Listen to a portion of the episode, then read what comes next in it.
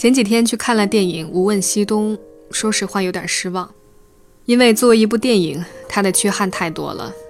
导演野心非常大，展开了四条时间线，可最后没有一个人物是真正饱满的。台词有的时候很矫情，剪辑嘛也生硬拖沓，配乐又太满，一铺到底，连个喘息的机会都没有。所以，一百三十八分钟看下来有点别扭。但是有一个人的故事依然打动了我。王力宏饰演的沈光耀是来自广东的世家子弟，用他母亲的话说，家里三代武将，没有什么功名利禄是他祖上没经历过的。因为想让儿子能够享受到人生的乐趣，他接受沈光耀离家千里，来到西南联大读书，但就是不准他再像祖辈那样参军，名利只是幻光。他不希望儿子还没想好怎么过这一生，命就没了。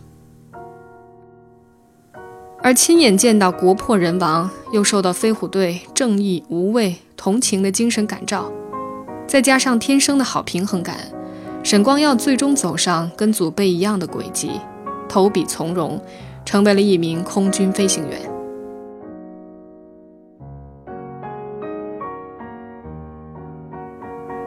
对母亲说着“今饿殍遍地，哀鸿遍野，而怎敢言泪”的他，结局让人潸然泪下。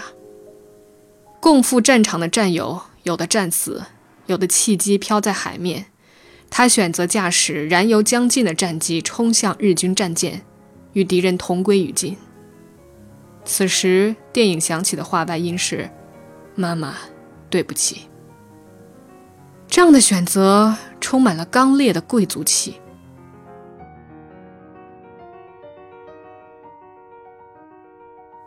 同样让人震撼的，还有片尾长达六分五十四秒的彩蛋。当梅贻琦、梁思成、林徽因、梁启超、王国维、徐志摩、孙立人、冯友兰、钱穆、蒋梦麟、杨振宁、马约翰、钱钟书、沈从文、朱自清。陈省身、华罗庚、穆旦、闻一多、陈寅恪、袁复礼、邓稼先、贾南祥等这些如雷贯耳的名字，配合着电影镜头，一页页出现在大屏幕上。我看到正在离开放映厅的观众停下了脚步，站着，直到最后一个画面暗下来。在争奇斗艳的商业片世界里，如此直接的向一个知识分子群体致敬，是从没有过的。这些从西南联大走来的八十年前的面孔，就是理想中国的样子。他们一起组成了回不去的中国人的精神故乡。今天的素描时光，我不想谈论电影本身，我想带大家亲近那个真实的神话——西南联大。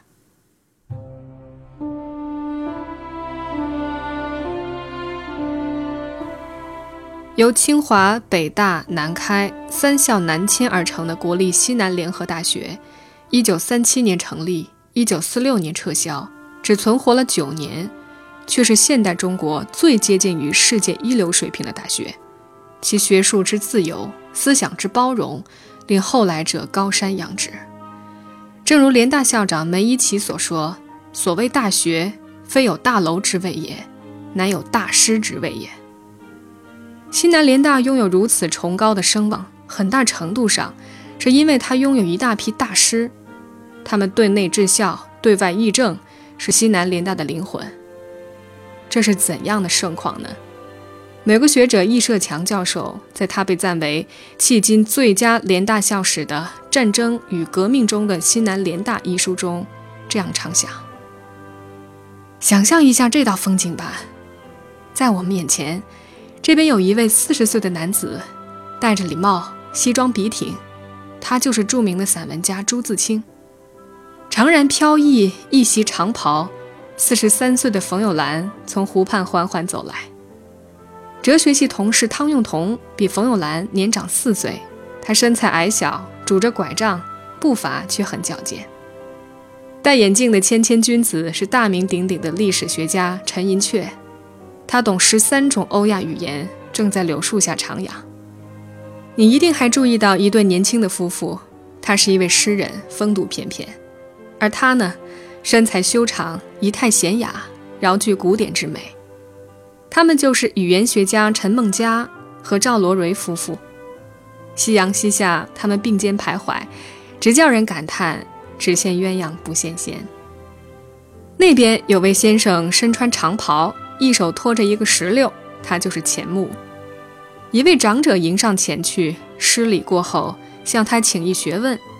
钱穆解释道：“中国学问不是只凭一点浅近的逻辑所能理解。譬如说《论语》讲人，你把所有讲人的话归纳排比在一起，就可以下个定义，这就算懂得人了吗？”照此看来，有个学生把晚间湖畔漫步比作古希腊的巡回学校，也就不足为奇了。此时上课可谓恭逢盛典。后来任教于云南大学的方灵贵回忆道：“在我所上的1938年至1939年的大一国文课，主讲的主要有杨振声、朱自清、刘文典、罗长培、罗庸、闻一多、魏建功、王立、蒲江青、许维玉、余冠英诸位先生，可谓集一时之选。教师是学校里的明星。”学生们会簇拥着去听潘光旦的社会学讲演，钱穆的中国通史课开在早晨六七点，依然广受欢迎。刘文典讲《红楼梦》，两百多人跑来听讲，听众被挤到教室门外，演讲只得改为露天进行。闻一多讲古代神话与传说，也是满坑满谷，昆中北院大教室里里外外都是人。更甚的是，工学院的学生，他们穿过昆明城，从拓东路赶来听课。先生们上课各具风格，钱穆穿一身中式蓝布长袍、布鞋、黑边眼镜，上讲台不带讲稿，用一口浓重的无锡口音道来，配合手势和肢体语言，讲所有的课都很有感情。在方法上，他与王国维一路把考古学、人类学、文献资料结合起来讲。任继瑜是西南联大的第一批研究生，他回忆起钱先生说，他是一个从历史学家的角度进行爱国教育的好老师。当时有学生受不了流亡生活，要去参军，钱穆劝谏说：“你们不要认为在后方念书就是贪生怕死，你要用前线战士的精神去读书，书读好了才能报国。”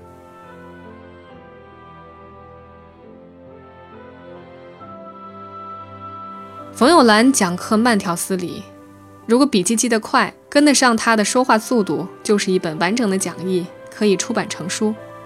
然而他讲课很有条理，没有废话，因为受过现代逻辑训练，思维清晰。晚年冯先生全靠口授、助手记录下来，稍作修改即可，基本上出口成章。他教育学生的方法也很有趣。他说：“大学就是自学为主，当研究生等于学游泳。”老师把你扔在池子里，游过去你就毕业了。做学生都是靠自己闯过来的，你把着他的手，那是教不出来的。雷海宗是联大最受欢迎的老师之一，他记忆力惊人，授课不带一张纸，讲授西洋中世纪史时，提到数十位欧洲统治者的姓名和在位时间，都信手写来。讲中国通史，对于历史人物如数家珍。雷海宗先生拥有至情至性的爱国热情，和别人辩论苏联出兵东北的正当性时，这个待人处事镇定冷静的人，会因为热忱压倒了理性，流下眼泪来。闻一多讲楚辞是联大里的一桩风景，他的起头总是一句“痛饮酒，熟读《离骚》，方成名士”。文先生上课时抽烟，上他课的学生也抽烟。汪曾祺说：“中国用比较文学的方法讲唐诗的，文先生当是第一人。他讲唐诗不拘一格，讲中国晚唐诗歌和西方的印象画派一起讲，还特别爱讲点彩派。讲古代神话与传说时，文先生会将手绘在毛边纸上的伏羲女娲图钉在黑板上。”把繁琐的考证讲得生动有趣。抗战后期，闻一多被视为联大的完人，他是富有创造力的学者，也是道德和政治上的楷模。其中部分原因，或许是遇刺让他戴上了神圣的光环。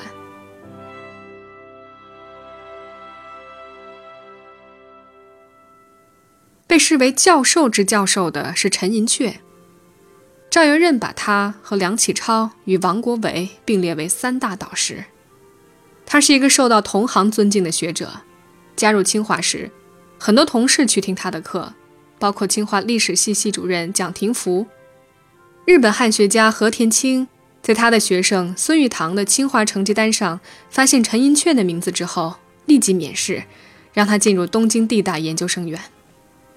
因为身体羸弱，患有眼疾，陈寅恪闭眼授课，时常转身对着黑板记书，不回头看学生。辗转西南联大后，因医疗条件不佳，陈先生的眼疾一误再误，最终失去了光明。陈寅恪出身官宦之家，书香门第，通晓希腊语、拉丁语等十几种欧洲语言。也懂满文、蒙文、藏文、梵文、巴利文、波斯文和阿拉伯文。他有一门课叫《藏文梵文之比较研究与中国佛教经典研读》，几乎没有学生能够获得选修资格。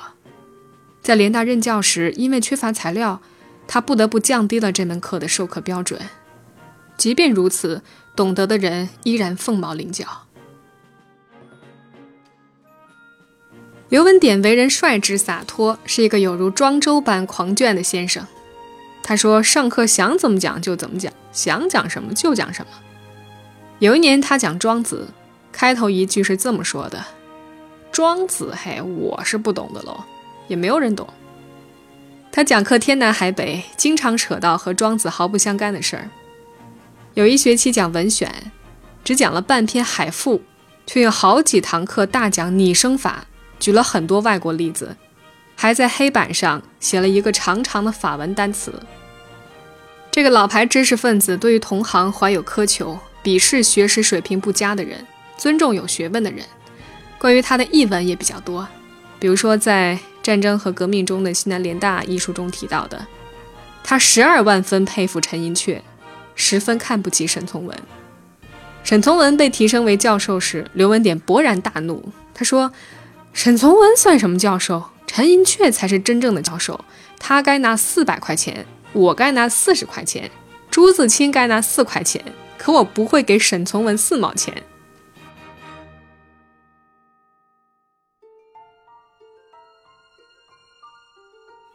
西南联大为人所敬仰的，在其名师高徒，更在其学术自由。在行政上，联大推行教授治校；在教育上，推崇通才教育。钱穆在《改革大学制度议》中说到了通才教育的好处。他说：“创立不分系之学院制，其学成而去者，虽不能以专门名家，然其胸襟必较宽阔，其识趣必较渊博，其治学之精神必较活泼而真挚。”杨振宁的回忆可谓联大通才教育的一个成功佐证。他说。我在联大的时候，必修课没有现在这么重，所以你可以自己浏览。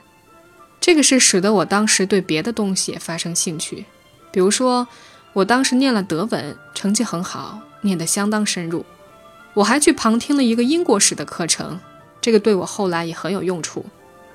后来我在研究院的时候，跟黄坤非常之好，他喜欢看英国大文学家的小说，给我介绍了很多英国十九世纪、二十世纪的小说。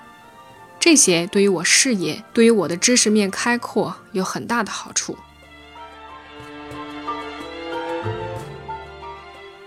联大教育的另一个特别之处是大师上基础课。西南联大的传统就是，越是普通的课，越是高级的老师教。系主任就教普通化学，普通物理是吴有训教，微积分是杨振宁的父亲杨武之教。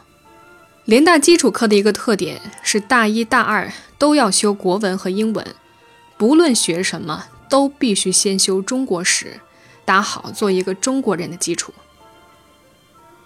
西南联大三所学校之所以能够合作，因有许多好教授，更因教授之间能互相尊敬，因为学术水平相近，对于相互的能力认可，彼此心理上可接受。教授之间不会互论长短，玩笑和批评也是经常有的，但没有人会去传小话。朱自清的儿子朱乔生说，当时昆明很好的一个风气是大家相互不嫉妒，联大的教授们甚至可以相互传阅对方未完成、未发表的文稿，在典型的学术环境里，这是非常罕见的。联大的师生关系也非常平等。陈省身教授回忆说，西南联大就不分教授与学生，有的学生很好的跟教授一样，见面就随便谈谈，平起平坐的，甚至有了师生互教的风气。学生的学问到了，也可以反过来教老师。教授大都爱才，罗长培喜欢两种学生，一种刻苦治学，一种有才。他介绍学生到联大先修班去教书，介绍信上写的是该生素具创作素会。汪曾祺感慨地说：“素会这种对学生过甚其词的评价，是不会出自于而今大学教授笔下的。”联大的读书报告不重抄书，重在有无独创性的见解，哪怕是怪论也可以接纳。根据汪曾祺的回忆，一次某同学交了一篇李贺的报告给闻一多，说别人的诗都是在白底子上画画，李贺的诗是在黑底子上画画，所以颜色特别浓烈。这样天马行空的解读，令闻一多大为激赏。又有一次，一个同学在杨振声教授的《汉魏六朝诗选》课上，就车轮升四角的想象写了一篇报告《方车轮》。凭着这份报告，杨振声先生宣布该生期末可以免考。潘光旦的一句话或许可以说明，这种可贵的散漫，实则是一种大智慧。教育者的职责是指导学生如何思考，而不是思考什么。自由主义是高悬在这座学府里的看不见的精神旗帜。联大开设的课程、住宿、课外生活和实习工作都鼓励自由选择，而当自由意志与中央权力发生碰撞，就产生了反抗。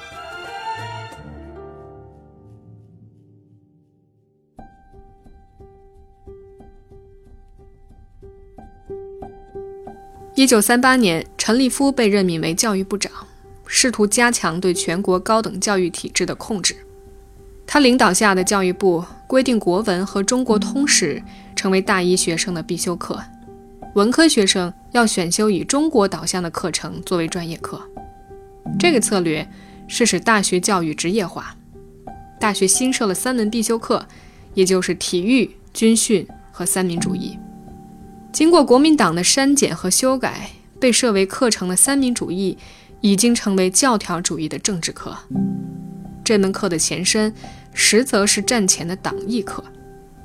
推崇欧洲教育体系的现代派学者认为，这纯粹是赤裸裸的党化教育，是为了贯彻蒋介石的指示。对此，联大师生大多表示了强烈反对。最后，这门课变成了走过场。一九四二年，联大应蒋介石个人要求，又开设了一门伦理课。即使由冯友兰讲授，一度有人捧场，后来也门可罗雀，最终从课表上无声消失。一九四四年，联大还被迫举行过总理纪念周，上有政策，下有对策。校方刻意把活动时间安排在学生午餐时间，会场上人影稀疏，校领导视而不见。何兆武在年逾八十的时候说：“回想这一生最美好的时候，还是联大那七年，四年本科，三年研究生。当然，那也是物质生活非常艰苦的一段时期。可是幸福不等于物质生活，尤其不等于钱多。感到幸福的条件有两个：一个是前途是光明美好的，一个是整个社会的前景。”也一天比一天更加美好。他把联大的成功之处归结于母校当年享有的自由气氛。学生的素质当然很重要，联大学生水平的确不错，但更重要的还是学术的气氛。江山代有人才出，人才永远都有，每个时代、每个国家不会差太多。问题是给不给他以自由发展的条件？我以为，一个所谓好的体制，应该是最大限度地允许人的自由。没有求知的自由，没有思想的自由，没有个性的发展，就没有个人的创造力。而个人的独创能力，实际上才是真正的第一生产力。那么，西南联大的通才教育所代表的价值，是否就是西方的自由主义呢？学者易社强对此表示了否定。蒋介石在西南联大推行党化教育之时，第一个站起来反对的是冯友兰。虽然冯友兰也在西方受过教育，却是传统新儒家思想的代表人物。还有闻一多，他为什么牺牲他的生命？可以说是为了中国的革命。如果他没有在最危险的条件下站起来说话，他也不会就那样死了。闻一多实际上对美国文化的反感相当强烈。他最尊敬的是屈原，所以英美的自由主义思想和中国的传统思想，像冯友兰的儒家主义、闻一多的屈原，都是相辅相成、搅在一起的。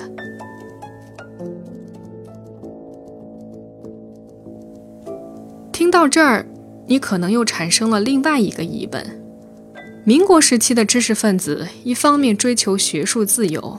一方面非常渴望国家强大，然而吊诡的是，在中国的历史上，他们所追求的这二者总是此消彼长，很难同时存在。那西南联大的精神“自由与爱国”中，是否也有种悖论性质呢？易社强的回答是：的确如此。中国历史上很多思想最活跃的时候，恰恰是国家最动荡的时期。只有一个例外，那就是盛唐。回看最有生机的两段大学历史，蔡元培时代的北大和抗战时期的西南联大，会发现前者处于虚弱的军阀政权之下，后者的环境是外敌入侵与地方割据，中央政府同样弱势。这两个学校都是在政治争斗的缝隙之中，意外收获了学术上的自由，因为政治权力无暇或无力去控制他们。中国的传统鼓励强力统治者去寻求统一，政治上要统一，思想上也得统一。政治领袖竭力使自己成为道德和意识形态权威的化身。而知识分子再去质疑权威思想时，也就必然把自己陷入险境。屈原和闻一多是两个突出的悲剧例子。这种模式下，学术机构很难源源不断生产批判性思想，而是常常变为政治势力的奴仆。一九二七到一九四九年间的国民党政权，并未完全使这种情况变为现实。这既出于国民党内部自由主义者的影响，也因为其虚弱无力而无法控制。不过，这些历史过往并不表示一个强大且统一的中国就无法孕育出北大、联大精神的自由大学，或者说联大模式的大学就与国家无异。但要实现两者的协调。并不容易。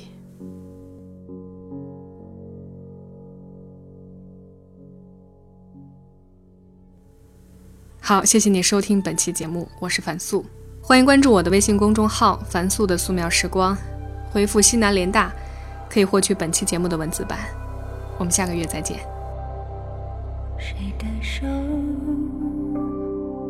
紧紧牵着我的手？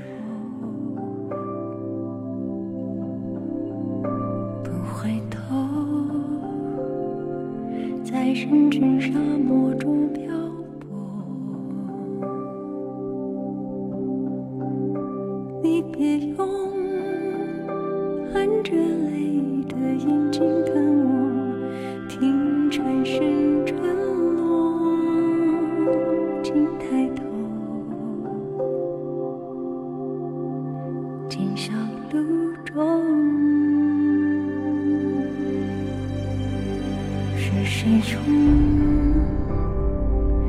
白露的草叶，一直我。